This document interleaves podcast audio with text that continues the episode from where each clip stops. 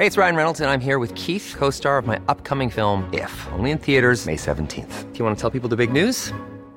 All right, I'll do it. Sign up now and you'll get unlimited for $15 a month in six months of Paramount Plus Essential Plan on us. Mintmobile.com slash switch. Upfront payment of $45 equivalent to $15 per month. Unlimited over 40 gigabytes per month. Face lower speeds. Videos at 480p. Active Mint customers by 531.24 get six months of Paramount Plus Essential Plan. Auto renews after six months. Offer ends May 31st, 2024. Separate Paramount Plus registration required. Terms and conditions apply if rated PG. This is a Virgin Media Originals podcast series. Hello and welcome to The Tonight Show. International travel finally gets off the ground as thousands of holidaymakers take to the skies. Uh, today we'll operate 66 flights. The same day in 2019 we operated 346. So the scale of the, the challenge that lies ahead is, is pretty immense. It is so called Freedom Day in England as the country sheds off the last of its restrictions. But with cases skyrocketing, even the self isolating British Prime Minister is urging caution. We want this country to be able to enjoy the fruits of our massive efforts and of our enormous vaccination campaign.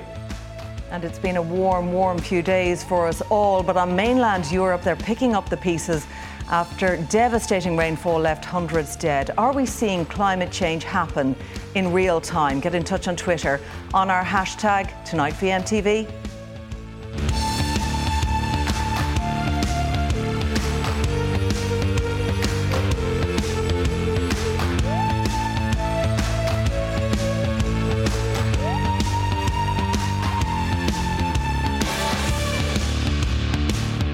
Begin tonight with the moment the tourism industry has been crying out for. International travel restrictions into and out of the country have eased, meaning more opportunities to take to the skies and more opportunities for the tourism sector to make some much needed cash. Well, this was the scene at Dublin Airport as thousands of people headed away on holiday, but back home, there's still a worry about the Delta variant as cases top 1,000 once again. Well, joining me now, is the man who got to travel to Marbella for work. Virgin Media reporter Paul Quinn is live in Spain. We're not jealous at all. Uh, Paul, tell us, uh, you headed off early this morning. How was your travel experience under the new system? Yeah, look, Claire, I think I was probably a little bit apprehensive. I'd probably be a bit of an anxious flyer, and you know that I'd, I'd have everything in order. And with all the talk of EU digital uh, COVID certs and all of this, I was a little bit worried about what it was going to be like. And I'm one of the couple of hundred thousand people who still, despite being fully vaccinated, haven't actually got my digital COVID cert out in the post yet because my GP gave me my vaccine. So that was obviously playing on my mind. I'd been told that I could use the little card that the GP had given me, and that everything should be okay. So yeah, we headed off. Uh, our flight was at 6:25 this morning. We were at the airport just after four o'clock in plenty of time. Everything checked in. Uh, there was a great buzz, great excitement at the airport. Like we've been covering stories there every week uh, for the last 16 months about the pandemic, and it was strange to see. It was lovely to see so many people uh, going on their holidays, not but just not on their holidays, but meeting family and friends, people starting new jobs, uh, trying to get their lives back on track. But look, the whole airport process was pretty straightforward. There were some queues at security, but obviously they went uh, pretty quick. So we were lucky that we got through uh, security and everything was okay. Now, getting through to the departure gate, then that's when we were due to give our digital COVID cert and all that kind of documentation, but we weren't asked for it at all. And I think that really kind of threw a lot of us there. They did look for our passport, our boarding pass, and the locator form that you have to fill in when you're going to Spain. And that's something that we did have. So we gave all that information, but there was no mention of a digital COVID cert, whether you were vaccinated or whether you'd recovered or not. Now, in hindsight or afterwards, Ryanair did follow up to say that that's what they look for, that they won't be looking, if you're going to Spain, for example, they won't be looking for the digital cert, they'll be looking to show that you have the QR code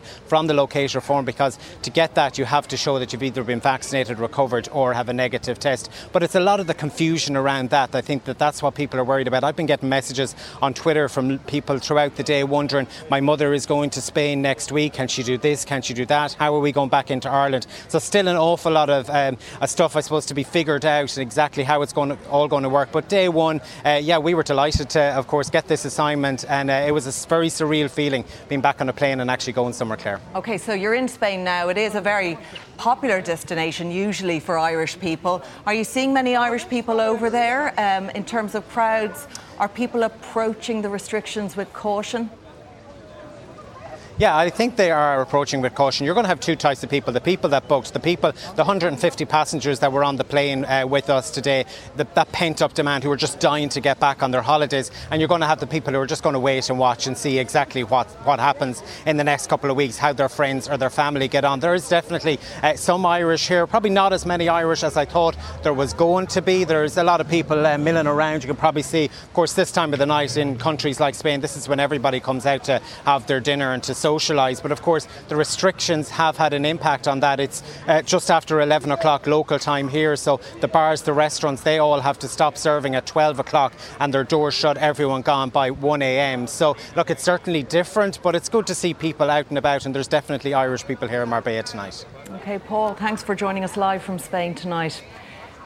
Now, it has been a big day for Dublin Airport and one they'll have been thinking of for well over a year. Siobhan O'Donnell is Head of External Communications at Dublin Airport Authority. I spoke to her a little earlier and asked her about how it felt to see passengers back.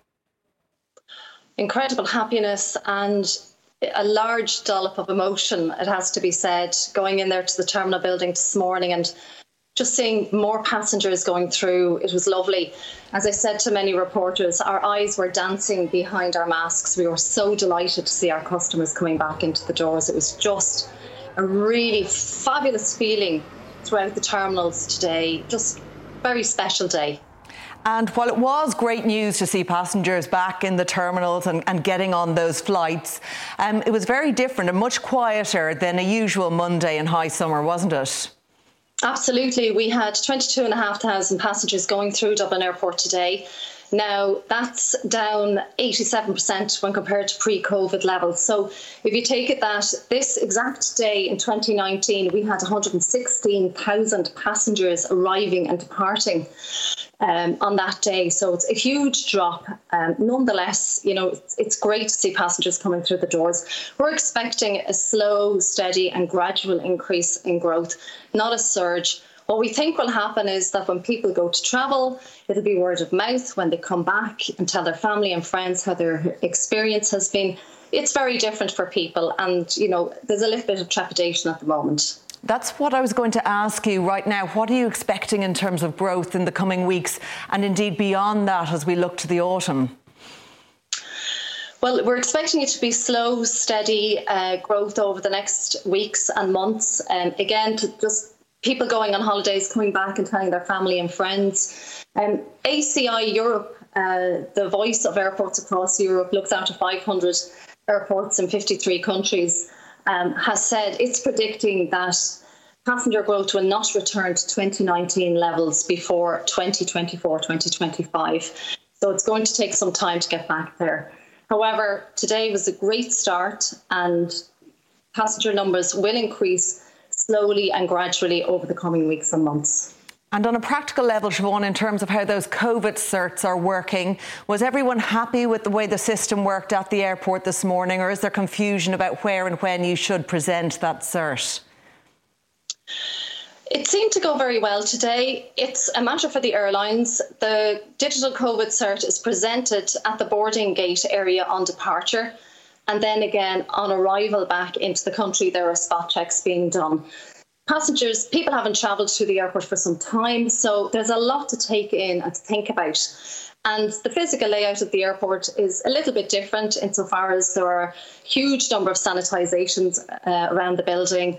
There are plexi screens everywhere. There are announcements constantly being made. There are over 12,000 pieces of signage with decals and hand washing messages around the terminal buildings. There's also other regulations that are in place that haven't changed. For, for instance, those EU regulations concerning liquids that were introduced in 2006 about what you can carry through in hand luggage in terms of liquids under 100 mils. People forget about those, so they should check all those regulations. There's a lot to take in. You need to think about where you're travelling to, the country you're going to, what's required on arrival there, and take it from there and make your list and plan in advance. And we get used to this. We will. We've done. We've gotten used to plenty of other regulations in the past, and we will get used to it. In terms of the challenge ahead, uh, how soon do you think we'll get those flights going in and out? We've had, you know, flights cut because of the pandemic, certain routes that people were used to gone. Do you think they'll come back? Something that we're working incredibly hard on at the moment. It's very difficult. It's a challenge.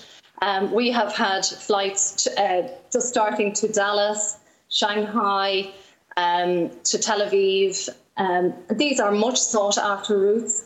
We work for many years to get these routes, and we're in competition with many other airports. And similarly, we will be in competition with airports to regain what we've lost. We currently have 26 flights to 130 destinations currently, where we had 200 destinations. So there's a lot of ground to make up and we'll be out there wooing airlines. But we need we need help. We need help of the various agencies, of the government uh, departments, of tourism bodies, and that it's it's Ireland Inc. Now um, ensuring that connectivity is restored, which is hugely important to the island of Ireland. Okay, Siobhan O'Donnell of the Dublin Airport Authority, thanks for joining us tonight and best wishes uh, with the weeks and months ahead. Many thanks. Well, joining me to discuss all this is Fianna Fáil Senator Timmy Dooley and Sinn Féin TD Darren O'Rourke. Uh, Timmy Dooley, 22,500 passengers expected to pass through Dublin Airport by the end of today. It is 50% up on the same day last week, but it's still over 87% down on previous years. There's a lot of lost ground to make up, isn't there? Yeah, it's only a small fraction of what you'd expect at this time of the year. But look, the aviation sector is resilient. Uh, 20 years ago, in the aftermath of 9 11, where there was very significant uh, shock to the aviation sector, um, they consolidated their, their activities and they built back and they built back stronger. And I expect they'll be able to do that again. Difficulty this time is uh, it's been a very prolonged period uh, of being out. They've taken on enormous debt. Uh, many of the large airlines to survive. So it's going to be difficult for them. And I think the best projections would seem to be, as Siobhan and others have identified, 2023, 24, 25 before we'll see the kind of activity that we had in 2019. It does put an encumbrance on the government. Um, to work with airlines to provide the kind of financial supports, not just to the airlines, but to the airports, to be able to attract in so far as possible as many of these routes uh, back into place. Some of them some of the routes will will see activity um, in the coming weeks and months. The routes where there's a lot of traffic, but there was other areas where airlines had started to develop sort of niche markets um, they'll be slower to come back. I'm just wondering, is there going to be a concerted approach now by government? Does the Department of Transport really need to step in here and show more support to airlines, to the DAA, to try and get those routes back, to try and get the numbers up, to restore that confidence? Yeah, that is going to take a very coordinated governmental approach. And it's not just to the DAA, it's, it has to be to all airports, because what we can't see is that in the consolidation, that it's just Dublin gets the support. Cork, Shannon, in order to support the entire West and Midwest, they need significant supports as well. So the recovery uh, is really important. But what's even more important is that is that the recovery happens on an even and a fair and equitable basis, so that all the sort of important access points receive support. You take Shannon Airport and the west of Ireland, so dependent uh, on, on uh, access points into the United States of America. That will need support, and it's not just Irish originating airlines, support will have to be given to the airports to attract the US airlines because okay. the economy uh, outside of the, the East Coast right. is so dependent okay. on that, uh, uh, that access. Darren O'Rourke, would you agree with that? This is a very cha- challenging time for airlines and for the sector in general, but that the government is doing what it can and, and will look to the future in getting all those routes back up and running and getting people on planes again? Yeah, well, it's it's certainly a very challenging time, and the past uh, 16, 18 months have been hugely challenging for, for that sector and for the for the sectors that depend on, on aviation and for the regions that depend on aviation. I think you heard it quite explicitly from the sector today what they are looking for, for from government. They you said they want ministers on planes going out there actively engaging, trying to, to get those routes back. They said that they want the full implementation of the Aviation Recovery Task Force. We're, we're 12 months since we, we've we've seen that report. I think you know it is key. Uh, it's consistently been said that Are you happy with the government support to date? No, I'm not, to be, to be frank, and I think the, the, the, aviation sector themselves have, have outlined a number of areas where, where they felt the government was lacking, and they pointed to individual ministers and in, individual departments that they felt could have got, got, gone a lot, a lot, a lot further. Um, I, I think what's really important at this stage is that the systems that are in place build, work to build confidence in, uh, in, in international travel that it can be okay. done safely, and and I think that's the, the digital COVID cert plays a really important part in relation to On that. A really practical level, just about that digital COVID cert. We know there were only 30 staff that were man- manning that COVID call centre for people to ring up to organise their uh, COVID certs if they've had COVID and recovered from it and the, the, the centre was uh, inundated and the calls weren't taken. It, it, Surely there should have been preparations in place for this. It definitely was inundated because so was my constituency office today. I was I was there for a number of hours. Um, so clearly there's there was a, well first of all we have to try to get the information that they want and pass it on to the department. But what I've been told in contact with the department that they're building out capacity in that uh, so starting with 30 starting with 30 and it seems to be in my view should have been more. Uh, there, there, no. Uh, there, there, there, was a, a, sort of a line available last week I understand. It was relatively small uh, in, in, in activity. Um, there needs to be a lot more. And I expect I've been assured that there will be in the coming days that that will be ramped up. Okay, well, travel isn't the only big story in town today because COVID restrictions in England have come to an end. Joining me now is Professor of Public Health at the University of Bristol, Dr. Gabriel Scally. Uh, Dr. Scally, you say the UK strategy is uniquely dangerous. Why so?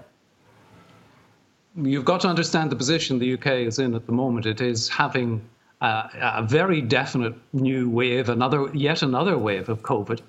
It has yeah, today it has the highest number of cases reported so far today in the world.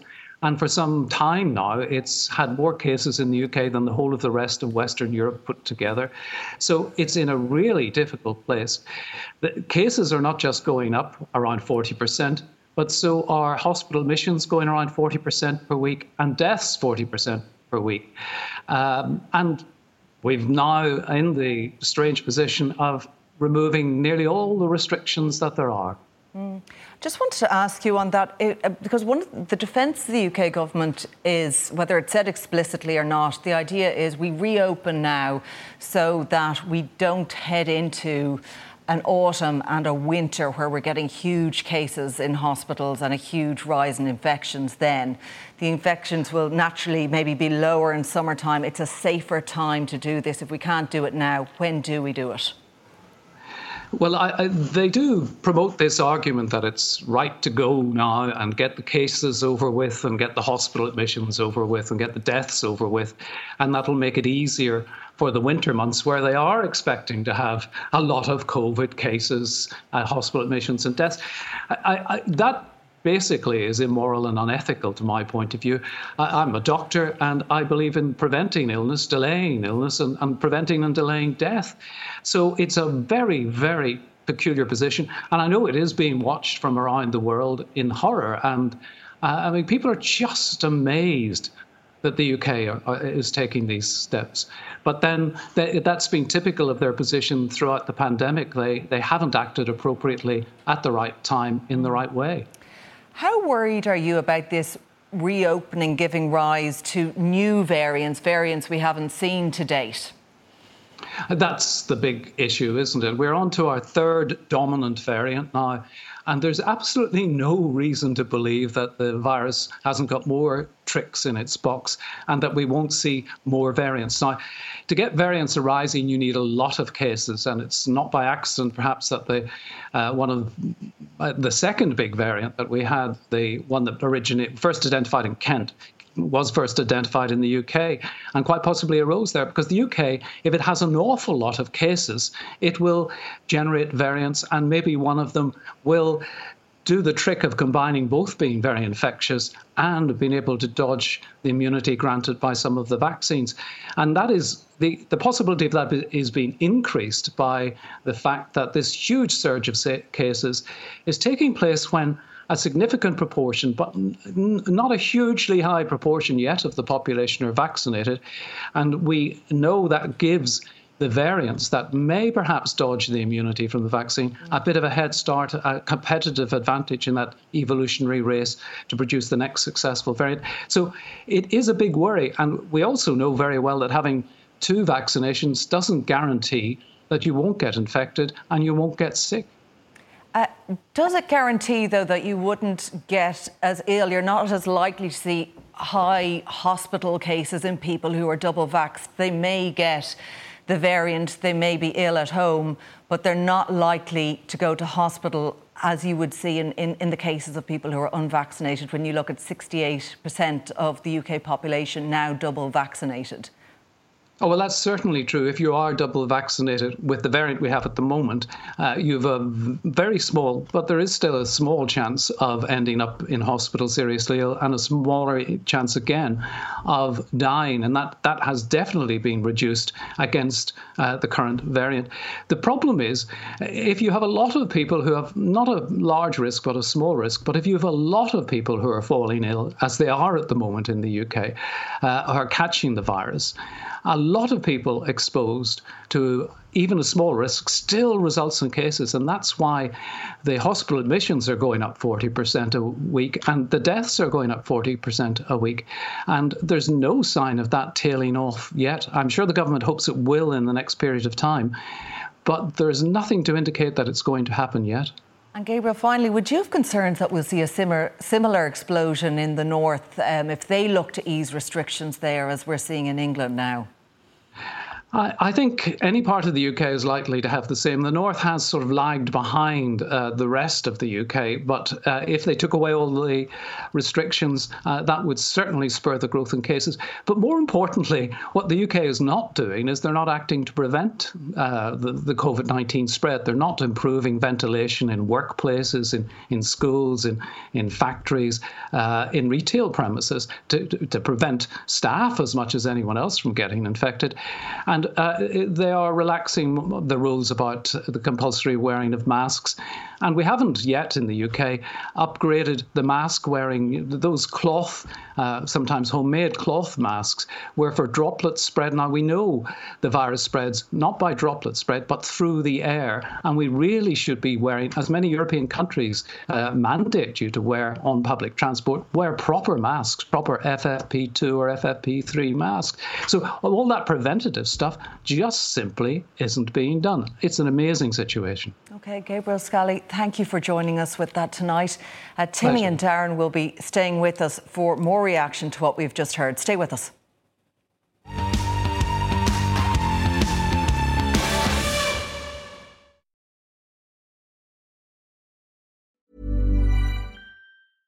Ready to pop the question? The jewelers at BlueNile.com have got sparkle down to a science with beautiful lab grown diamonds worthy of your most brilliant moments. Their lab grown diamonds are independently graded and guaranteed identical to natural diamonds, and they're ready to ship to your door. Go to Bluenile.com and use promo code LISTEN to get $50 off your purchase of $500 or more. That's code LISTEN at Bluenile.com for $50 off. Bluenile.com code LISTEN. Hi, I'm Daniel, founder of Pretty Litter. Cats and cat owners deserve better than any old fashioned litter. That's why I teamed up with scientists and veterinarians to create Pretty Litter. Its innovative crystal formula has superior odor control and weighs up to 80% less than clay litter. Pretty Litter even monitors health by changing colors to help detect early signs of potential illness. It's the world's smartest kitty litter. Go to prettylitter.com and use code ACAST for 20% off your first order and a free cat toy. Terms and conditions apply. See site for details.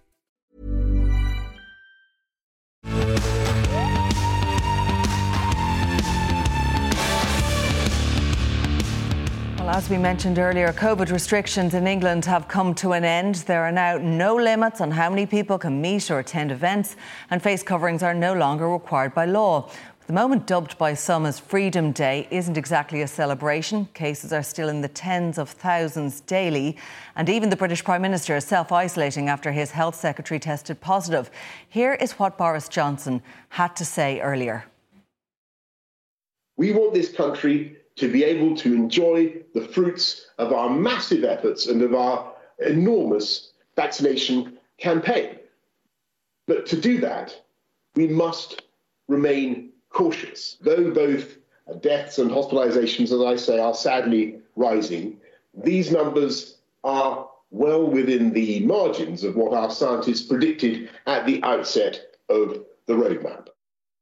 Well, joining me again is Fianna Fáil Senator Timmy Dooley and Sinn Féin TD Darren O'Rourke. And uh, when you hear Boris Johnson saying, you know, we were sort of prepared for these figures and we are proceeding now with caution, we are reopening the country, um, are there alarm bells over here? What's happening in England? Yeah, well, he says he's proceeding with caution, but yet all the restrictions have been effectively uh, dissolved. So that, that suggests an entire reopening. I suspect the British people, though, um, will be ahead of Boris Johnson on this as they have been on other issues. Um, I think talking to friends of mine there, they are going to continue to observe some of the rules that were, were, were there previously in terms of the wearing of masks staying out of uh, densely crowded areas. It does seem bizarre that nightclubs are opening. I, I, think there are very few locations throughout Europe that have lifted restrictions to that extent. Until such time as, I mean, Gabriel Scally would be far more versed in this, but there is a, a, belief that until you get to about 80% vaccinated, that you shouldn't be removing all the basic restrictions. Um, and that's obviously what well, we're doing far here. off with 68%. No, and I think that's, that has been the challenge for all politicians, particularly here over the last number of weeks. You're so close. The vaccine is rolling out really well particularly in Ireland, we've we've really gotten ahead of, of, of others in Europe, and we're do, doing really well with it. And that brings on a demand from the public to, to, to open up maybe a little bit quicker. But I think we're right to do so in, in a careful and a controlled way. And I think the approach being taken, hopefully next week, of allowing indoor dining uh, in, in yeah. pubs and restaurants to get back, but yet with some restrictions, with some spacings, um, and only for those that are vaccinated. Okay, uh, Darren O'Rourke, we do have cases that we heard from the north today. 1,700 cases. It's, they're going up hugely there. They've had indoor dining uh, reopened for a matter of weeks. Mm and people have been enjoying the reopened hospitality sector. Are you worried about uh, the spillover and the impact on figures there could have on, on here and, yeah, on how we're doing. Yeah, and I, and I, think Michelle O'Neill was out earlier today and said I think there's another round of, of uh, relaxation scheduled for the 29th, and um, there's no guarantee that Is that, that will proceed. There's no guarantee that it will proceed based on, I, I suppose, like everything, uh, the information that's been generated on a daily basis, uh, based on, on, on what's happening and the impact of of earlier relaxations. I think it's it is a you know, um, uh, like the, the English strategy, Boris Johnson's strategy is is a reckless one. Um, I think if you look at the reaction and the response from the international public health community, I think that tells a tale in itself. Yeah. I looked at uh, uh, public health officials from New Zealand who said, We always look to Britain, we always looked to, to England, and we just find it incredible the approach that's been taken there. So uh, it is very reckless. And I think, yeah. you know, we, we would do well to, to uh, uh, you know, to heed that international When you look at advice. the cases that we're seeing here, though, 1,017 new cases today, 101 people in hospital. It's gone over the 100 mark. Um, and we can expect to see that number rise, can't we? So we say about what's happening in the UK and cases skyrocketing, but is it only a matter of weeks before we see the cases grow as, as NPHET had, has predicted? Yes, and that's why we took NPHET's, NPHET's advice in relation to the opening up in a phased way of the indoor dining. And I'm interested to hear what Darren has said, not being critical of him, but Sinn Féin last week in the Dáil voted with the rural independents uh, to open up uh, indoor dining to those that were unvaccinated. Well, that well, wouldn't actually, have been that wouldn't well, have been the right well, thing actually, to do. The argument being made is indoor dining is being open to the unvaccinated because when you have families going in, you can have parents and bringing unvaccinated children in. The people working there are unvaccinated yeah, the but, idea but I mean, that we are solely opening to those who are vaccinated simply isn't the case. Yeah, but, but, the advice was taken from NPHET and we're following that advice, and that's well, the right thing really to now, do. When Tony Holohan it, said it, we, do, we don't want to see kids going into restaurants. Prefer not to, but the reality is that if parents are away on holidays and they have a couple of small children, they're not going to leave them outside on the side of the street. So you have to be practical about all of these measures. It's not about bringing in 18 and 19 year olds that aren't vaccinated. I think NPHET is impractical in that regard. No, I think they gave advice, and it's you know it's for them to give the best public health but, advice, but, but, but, it's also for the government to do what's right. And I think, as Darren has rightly identified, we've got to take that public health advice. We've got to respond in a proportionate way, which is what we're doing. And I think the approach that has been taken by the government is the right one. I think it was reckless uh, of what the rural independents were suggesting to open up for all unvaccinated, and I was disappointed that some Sinn Féin I, populism jumped on the bandwagon no, of that. I, and I know it's not where Darren stands on it, and it's not where most of the Sinn Féin members stand. But when it goes back to Sinn Féin Central, we get another variation of the policy. There are more variations of Sinn Féin policy on this particular issue than there are of COVID 19. I don't. I don't. I don't. to proceed with, with, caution, and the, the vote that was taken, or that your, your disagreement, in fact, with pushing ahead with indoor dining for vaccinated yeah. people only. No, no. I think I think the, I think the point in, in relation to all of it is that uh, Timmy is saying that uh, they've listened to NPHET and that this is a, a cautious and mm. the practically sensible way to. The, the, truth of it is.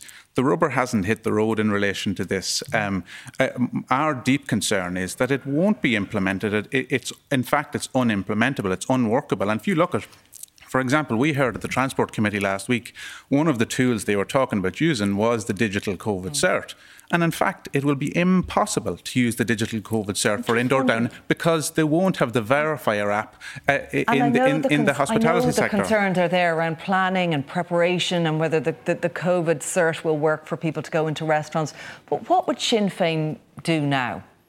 Yeah, so, so regarding the, the reopening of indoor dining. Yeah, so so I think the important part in relation to it, and obviously we would have advice from NPHET that we don't have at the minute in, in terms of our position uh, from well, our we position. know what NPHET's advice is. Unless you're vaccinated, don't dine indoors. Yes. So, so the, the part we're not aware of and we don't know is the extent to which uh, the use of PCR, the extent to which antigen testing may they be used as an option. Use any of that, and the government have know, I, gone with NPHET on that, I, saying no, we'll leave antigen testing for a but, while. But, but, but, but I'm not convinced the extent to which. And we have heard from a range of, of experts from you know Ireland and internationally that say there is a role, a potential role there for antigen testing, and we've heard it literally day in and day out at, at the, the Transport Committee. Our, our point in relation to it is that the system that has been proposed is unworkable and unimplementable. And we believe if you look at variables like the PCR, like antigen testing, like additional ventilation, that there may be a combination there that is a far better fit and more workable, okay. more and implementable, one week out and more reopening, successful. Should restaurants and bars reopen? Well, again, like we have, we have deep concerns with the with the proposal that is okay. there. So, no. Well, I, I, I can't say it any other way other than we have, like we voted last, way, last week the way we did because we don't have confidence that the system that has been proposed is going to going to work and is going to be un, is going to be implemented. Are you worried and, that you're going to see we're going to see an explosion in numbers in COVID cases? Well, well, the, the, the, uh, absolutely. But the the proposal is there and has been presented as the safest way to do it. I personally don't uh, don't understand how that system is going to work on a practical basis. You think of you know urban and rural uh, pubs. If you look at r- pubs and restaurants uh, across the country, I just don't understand. And, and and in fairness to them, they have said themselves you know, they are not entirely sure how this system yeah. is going to work. And, and, and you know, I, I, think on a practical level, people who have frequented those okay. those places will, will, will, say the same, you know, in terms of, know, of how it's going to work. And I know the government have teed up the, the, the teething problems we're likely to see, but it could be pretty chaotic, couldn't it? Well, it's going to be difficult, there's no doubt about that. But I mean, what Sinn Féin want to do is ride the other two horses in the race so that they're covered. Uh, you know, on, on one hand, they say we wouldn't open, the other saying we would open. Like the, the reality is that they voted last week to support uh, unvaccinated people entering pubs. Uh, and now they're saying, well, we don't know. Maybe we'd have done something else uh, if we had more information. All the information is out there. The, the, no matter what the government did, it was going to be difficult. Um, you had to get the, the, the, sector back up and running. Mm you had to accept that an awful lot of people are vaccinated and they expect. Uh, you know, they expect to be able to move around freely. Um, and, and, and, and the difficulty the government had is you've got to get to a point where more people are vaccinated. So opening up in a controlled uh, way, I think was a proportionate response, recognising that within another month there'll be a large cohort of the Irish people will be vaccinated and the restrictions that remain will be able to be established. I want to, it's, it's, not, it's not ask you about what Dr Gabriel Scally was saying. Look, the other tools at play, and they're not thinking about them in the UK, is things like ventilation, that it's key to everything. Mm. This is an airborne disease, but we're not seeing increased ventilation in workplaces and in schools and in the retail sector where we should be seeing it in order to cut down on infection levels. And we're not planning it here either, are we? I think there is certainly some a, lot of companies that I know are trying to get people back to work in the autumn. They're looking towards the autumn and yeah, they are looking at ventilation. In terms of in terms of legal standards on in ventilation.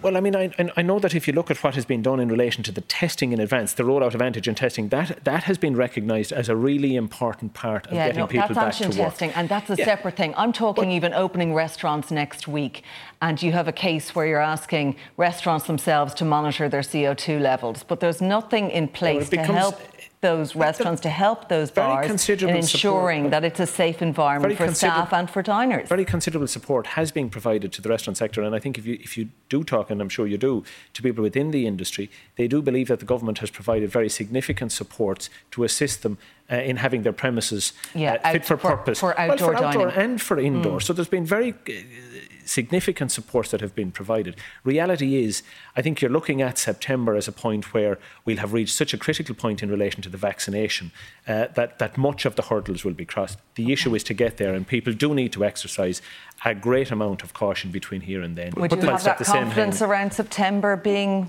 uh, the month that it all comes together look, and we're in a safer place? Of course, we want a, you know a significant, uh, successful uh, rollout of the of the vaccine. That's that's the, the key to, to all of this. But the fact of the matter in relation to this is that there has been this is 11th hour uh, preparations that we've had here. Um, you know, we've been talking about ventilation for the guts of a year at this stage. We've seen very little progress in relation to it. Antigen testing the same. You, you know, uh, this is a cobbled together um, a system that uh, I fundamentally believe is unimplementable. And, and you know, I, I, you know, I hope I'm wrong, but uh, I, I, think you know the experience to, to, date uh, uh, leads me to wonder. If, if I could, there, there tends to be this narrative out there there that the government uh, are, are, making it up as they go along. I mean, the reality is this virus. And you're not. No, the reality is the virus changes on a week by week basis. I know. Tony Holohan and the advice he gave a number of months ago. has talked about the fact that even by giving that July 5th tentative reopening date, plans could have been made. But you have to respond all the time. I mean, this. Telling hotels about, look, or and, and restaurants about, let, us look at, at having people vaccinated first. Let's look at key areas like ventilation. Let's roll out that antigen testing. But, neither antigen nor, nor, nor, ventilation is the solution to this problem. They're short term measures that have some scope. Reality is the, the big issue is to get people vaccinated, and then it's to respond appropriately depending on a variant. And the Delta variant was not uh, expected in the way that it transpired. Uh, the NPHET advice three weeks ago was very different to what it was two weeks okay. ago. And rightly so, it has to change, and the government have to respond. Okay, we'll have, to, to leave it there. Lots more after this break. We'll be discussing the unseasonably warm weather and the factors behind it.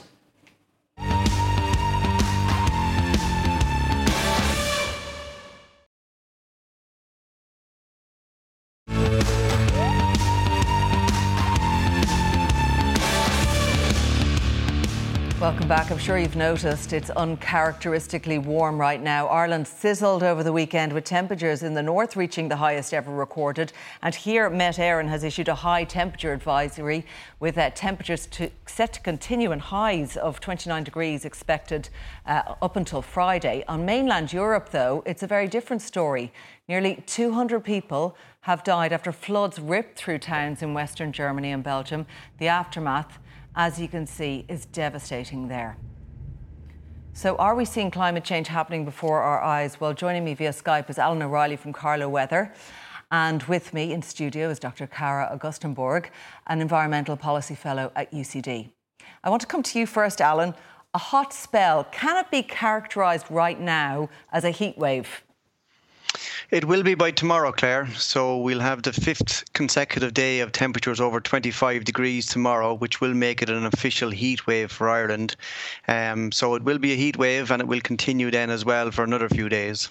And have we, uh, was this expected or did this kind of come as a surprise, the high from the Azores? Um, when you were looking ahead to see what weather we were going to have come July, were we expecting it to be this warm? Yeah, there was some signals that high pressure was going to build and the Azores high was going to move up over us from around the 13th of the month, and that's pretty much what happened. Um, it has come a little bit, I suppose, further and it is lasting a little bit longer than maybe than we had thought. So it is going to get warmer and warmer. So it, we could actually see temperatures now reach 32 degrees locally um, on Wednesday, even 30, 31 degrees tomorrow. So a little bit hotter maybe than had been forecast, but in fairness, the weather models did pick up on the general team pretty well. Okay, thanks for the warning on that. Um, have we seen, though, more record temperatures in recent years than ever before, Alan? No, a lot of our high temperature records actually date back. Um, the highest ever of 33.3 degrees actually dates back to 1887. But more recently, 2006 was the hottest ever July temperature of 32.3 degrees. And then, of course, 1995, many people might remember, was an exceptionally warm summer. And we saw temperatures in excess of 30 degrees for, for a prolonged period, along with very little rainfall. So we, we, we haven't broken really any all time records for high temperatures in recent years, but we are going to get close to it um, in the coming days, that's for sure.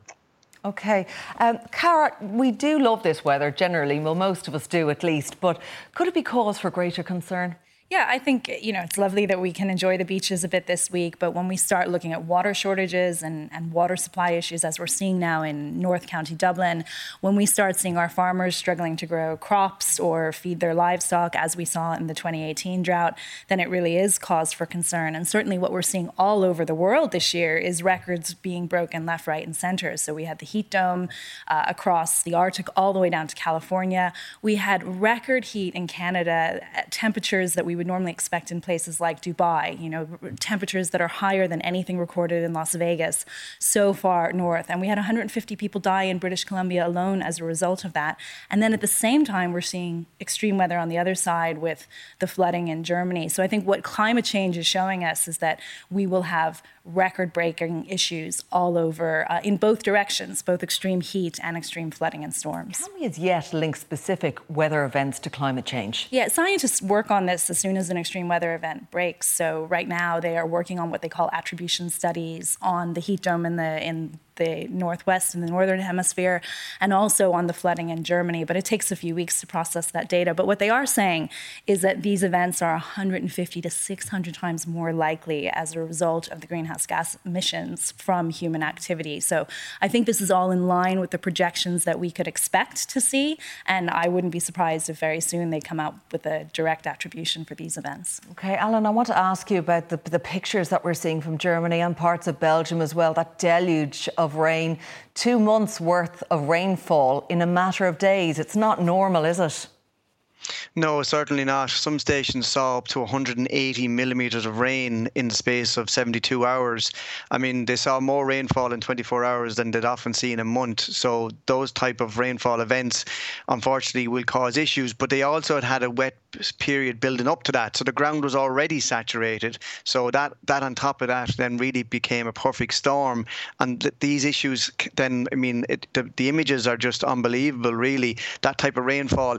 Now there was some weather warnings issued from the European Centre for Forecasting, and and I'm not sure maybe the weather warning system needs to be looked at throughout Europe because it's it's not really, I suppose, in line. Each country has its own system, and as we become more aware of these type of, I suppose, scenarios, we need to be able to warn people about them. I mean, there's only so much you can do, but really and truly looking at a rainfall event and that, you need to look at the the ground situation as well because forecasting just what's going to come and not taking into account what's already happened in the previous weeks really does make an issue for, for the general public trying to follow the yeah, forecast. can weather change that uh, that quickly from one extreme to another? For example, could we see flash floods here in Ireland? Um, you know, w- w- we get extreme temperature one month. Are you likely to see, or is that a possibility that we could see that down the line? Yeah, absolutely. I mean, if you take even this week, we're looking at um, a cut-off low pressure system coming in from the south. Now, it looks like on Friday and Saturday it's going to stay south of Ireland and we'll miss a lot of the rainfall. But there's a lot of rainfall forecast for England and Wales um, over the weekend and early next week. So you can go from one extreme to the other. And, you know, we've seen where we had a very dry April, very dry um, spring April, and then May was really, really wet, and then dry again in June. So while our rainfall average for the year is actually about normal, we've, we've not seen it in a consistent pattern. We're seeing dry spells and then we're seeing very wet spells. Is there a question then, Cara, about infrastructure that we have in place for such extreme weather? If we're likely to see more of it in the decades to come, that we have the infrastructure in place. For example, we're not necessarily used to temperatures hitting 30, 31, 32 degrees in this country. Could we be better prepared for it? Yeah, I think the example Alan used about Germany, I mean, the German officials were saying they have state of the art warning systems. They are a very wealthy and developed country, and they never expected a storm like this. This is a one in 1,000 year event that they that they just never anticipated and never planned for. And all of our infrastructure is designed to work in a very narrow temperature envelope. So, for example, the streetcars in Portland had to shut down because their electrical cables started to melt in the heat. We look at our Dart line in Ireland and sea level rise happening and erosion happening on the east coast at a at a very significant rate, and we should be having a conversation about whether or not we need to move that Dart line or raise it, uh, and what we need to do about our infrastructure to adapt to what is inevitable climate change, even if we reduce our emissions significantly and stay below two degrees of warming. Okay, so those conversations you believe need to happen now. People might think that's kind of an extreme move to talk about potentially moving Dart lines because of rising sea levels and the impact that would have. But you think that's something that we need to actively discuss yeah, now? I mean, sea level rise, extreme weather is happening. It's happening more often. We need to have the hard conversations about how we prepare to it, for it. But in addition to rapidly reducing our greenhouse gas emissions so that we actually do try and address the worst of climate change and try and stop ourselves from going to something like five degrees of warming, for example. Okay, and Alan, when this heat presents itself as it has um, this week, um, what sort of challenges come with it and, and how should we sort of prepare for it? I mean, we're, we're seeing very warm nights. We are seeing um, more elderly people maybe in a vulnerable posi- position here as well, aren't we? Absolutely, Claire. And the warm nights is probably one of the aspects of it that we're not really built for or used to. We don't have air conditioning. Um, there's a shortage of fans if you've gone to try and buy a fan, even. And it, it is going to get warmer and warmer over the coming days. So temperatures at night time are really not going to get below 16, 17 degrees, maybe even 18 degrees. Like I just checked, it's still 23 degrees in some stations at this hour of the night.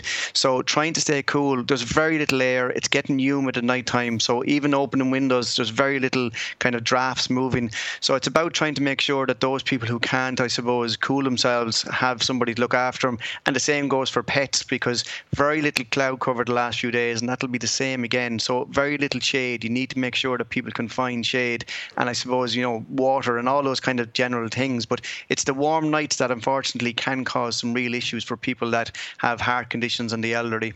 And we're talking about the weather being good up until Friday. Do you predict that it will change then, or do you think that the, the good spell will continue um, even heading into August? Yeah, it does, does look like it'll break down a little bit, but not much rainfall really expected. The east of the country could see temperatures cooling back a little bit for Saturday and maybe Sunday, but we could still be looking at some areas seeing 23, 24 degrees. Um, we might just see a few showers in some areas over the weekend, and then Monday and Tuesday the same after that, it's very uncertain. Unfortunately, the weather models are struggling with another potential for a cut-off low, which could bring some, you know, some heavy rain, which the farmers will be glad of at times. But um, very hard to forecast. So, you know, we might we might see kind of a small blip before high pressure builds back again, um, and it's very hard to say what's going to happen after that, Claire. Okay, Alan O'Reilly, thanks for that, and Dr. Cara Augustenborg, thank you for joining me in studio. And that is it from us. Our program is available as a podcast, and our next news is on Ireland AM tomorrow tomorrow morning from all the late team here. Good night. Take care.